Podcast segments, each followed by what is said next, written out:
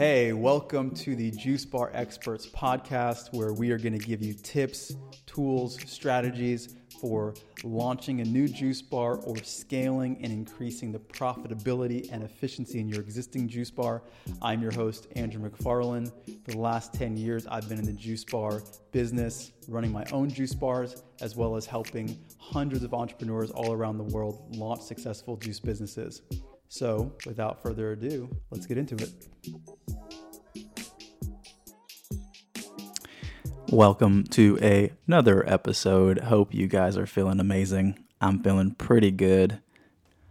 It's raining outside. Today, we are talking about why the size of your location matters. It matters. And it matters a lot in probably ways that you're not aware of. So, we're going to talk about in this episode common sizes, the different scenarios by which you want to consider larger or smaller spaces. And then lastly, we're going to talk about some of the implications around your location size that may not be obvious to you. And so let's dive into it. Naturally, as you are looking for locations, you're going to be looking at locations that are various sizes and you're going to be asking yourself, is this right for me? And the goal is by the end of this episode for you to have a bit more clarity depending on what the uniqueness of your situation is. Because as you guys know, and if you've listened to the podcast or watched our YouTube videos, I'm oftentimes trying to give you guys the understanding that there is not a one size fits all scenario. Everyone who's listening to this is going to have different desires for their brand, their menu, their customers, and none of it's right or wrong. There are just different implications for different decisions. And so, you know, a couple of the first questions that you're going to want to ask yourself are one, what kind of environment am I in? Meaning, am I in a downtown area? or looking downtown? Is that one of the available options? Or am I in a suburban environment? Am I in a rural environment? Because in downtown environments, while seating is helpful and important, it's not the most important thing because oftentimes in oftentimes in downtown areas, for a business like a juice bar where you're not a restaurant, you're not really known as being the sit down, meet a bunch of friends and, you know, hang out for a while kind of location. Now you can kind of be, right? Because there are Starbucks um, type locations and actually the brand Starbucks in downtown areas where people do like to meet. It does happen.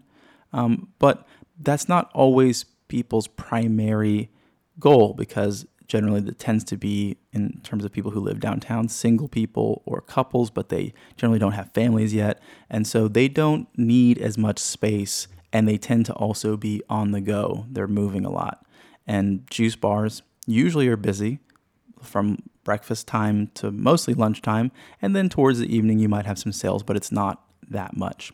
So if you're in a downtown area, generally speaking, you don't require that much space rents in areas that are downtown because the population density is high tends to also be higher. So the larger your space gets the more expensive it's going to be. So while you may have a desire to be that starbucks type of location downtown it's going to get pretty expensive. So you're going to need to be aware of that. One thing that i want to mention is that i will later on talk about kind of standard and ideal sizes but for now i just want to talk about different scenarios and things to think about Okay, so that's the first consideration is where your location is going to be. Likewise, as I just discussed, being in a downtown env- environment, you might be in a suburban or rural environment where the opposite tends to be true, where people are driving to your location. It's more of a destination point. It might be families that are visiting you, in which case, you know, parents with kids generally like and need to have a bit more space, right? So you want to take that into account when it comes to designing your environment and also thinking about how much space you actually need.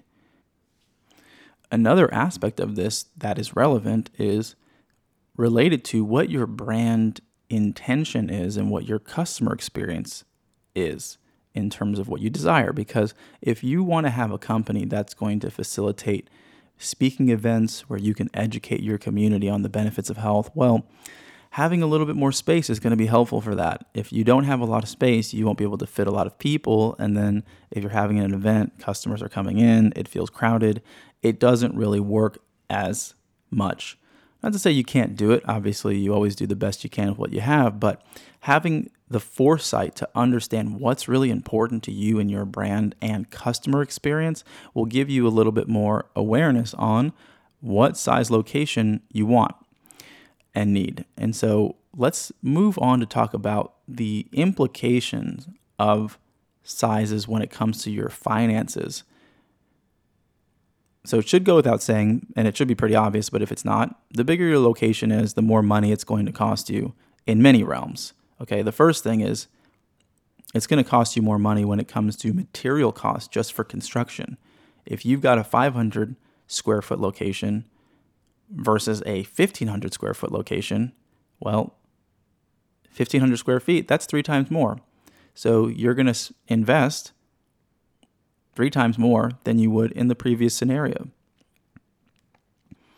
The other thing to think about is time, right? If you are investing more money in materials and the space is larger, you're also going to be investing more time, generally speaking, in the construction because there's just more to do. Okay, that is generally obvious. The next thing that's not so obvious as it relates to this is how this impacts your labor and other costs. Okay, when you've got more space, it just takes more energy to maintain which means you need more people, or the people that you do have are going to be working longer and harder to maintain that space, right? If it comes to cleaning, okay, I've got to mop the floor.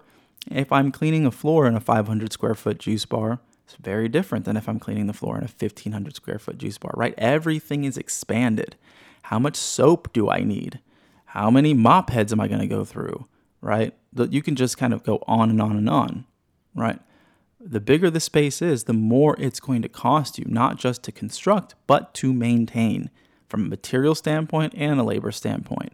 So it's very important to really get clear in the very beginning on what kind of concept you're looking to execute on and in turn how much space you actually need which is what we're going to talk about now in terms of standard sizes and what um, kind of sales you can look at etc based on the size of the business Okay, so okay, so first question that you may be curious about is how small could I go? Essentially, and I can tell you we've had I've owned some pretty small juice bars, and I've also helped clients create some pretty small juice bar businesses. Now, building smaller juice bar businesses is actually in many ways a bit more difficult than building larger ones from a creative standpoint, but that's not the focus of this episode. And so I'll just kind of plant that seed for now. But point being is you can do a lot of volume in a smaller space if you organize it correctly and have the right systems and processes.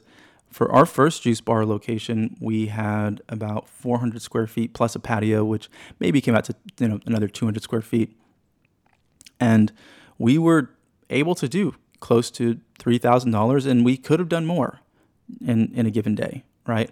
So with a small juice bar like that, and it had a bathroom as well. There was a bathroom in the back. So it wasn't just, you know, purely 400 square feet of production space. Our retail space was very small, which, you know, was probably less than ideal, but it still worked. We made it work. And um, so hopefully that gives you some context into, you know, probably on the lower end, what you can consider. The other thing that I didn't mention earlier that is important to all of this is really understanding what volume of business you're planning on doing. Because if you have a small space and you're planning on doing a lot of business, let's say you know that location would probably max out closer to about three um, to about four thousand dollars a day. There are clients we have that are doing much more than this. They might be doing five to six thousand dollars a day. That location probably wouldn't have been able to handle that. So if you are in a uh, area where you think the demand is going to be really high and that's your goal and um, you know in some ways these are kind of good problems to have but to be aware that you know, certain locations will max themselves out in terms of how much sales you can do because you just run out of storage space. If many of you know my story, when I had my juice truck initially before we opened our first storefront, we would sell 800 to $1,000 a day and then we would kind of be maxed out. We couldn't sell more than that. And so that was sort of the thing that got us to the place where it was like, okay, now we need to open a storefront. Um, and we got close to maxing that that first location out, but we didn't. So you can do a lot, but there's you know a creative art form to uh, managing your inventory and your menu and your processes uh, appropriately to really get the most efficiency out of a smaller space. Okay, so um, that's the first thing to think about. On the larger side, in terms of you know clients and averages, 1500 to 2000 square feet is usually where people max out because you're you're not a full-on restaurant. And or maybe you are you know maybe you're thinking about opening up a healthy restaurant or cafe or takeout space and you want to have a lot of seating then yeah having a, a bigger space will facilitate that and that's fine. Um, just considering all the financials and, and the numbers around the business concept makes sense. So that's the next thing in terms of kind of low range, high range, and then the average is really between. So the average that we observe is usually between you know 800 square feet to maybe 1200 square feet, give or take. So you might have 700, you might have 1300 or 1400, but that's usually the average size for a juice bar within the industry. You might have a unique concept that does demand that you have a little bit more space. That's okay, but at least now you understand the implications of having more space from a financial standpoint, a management standpoint, and you can really take that into account so you're making an educated decision and um, you know walking in eyes wide open as they say.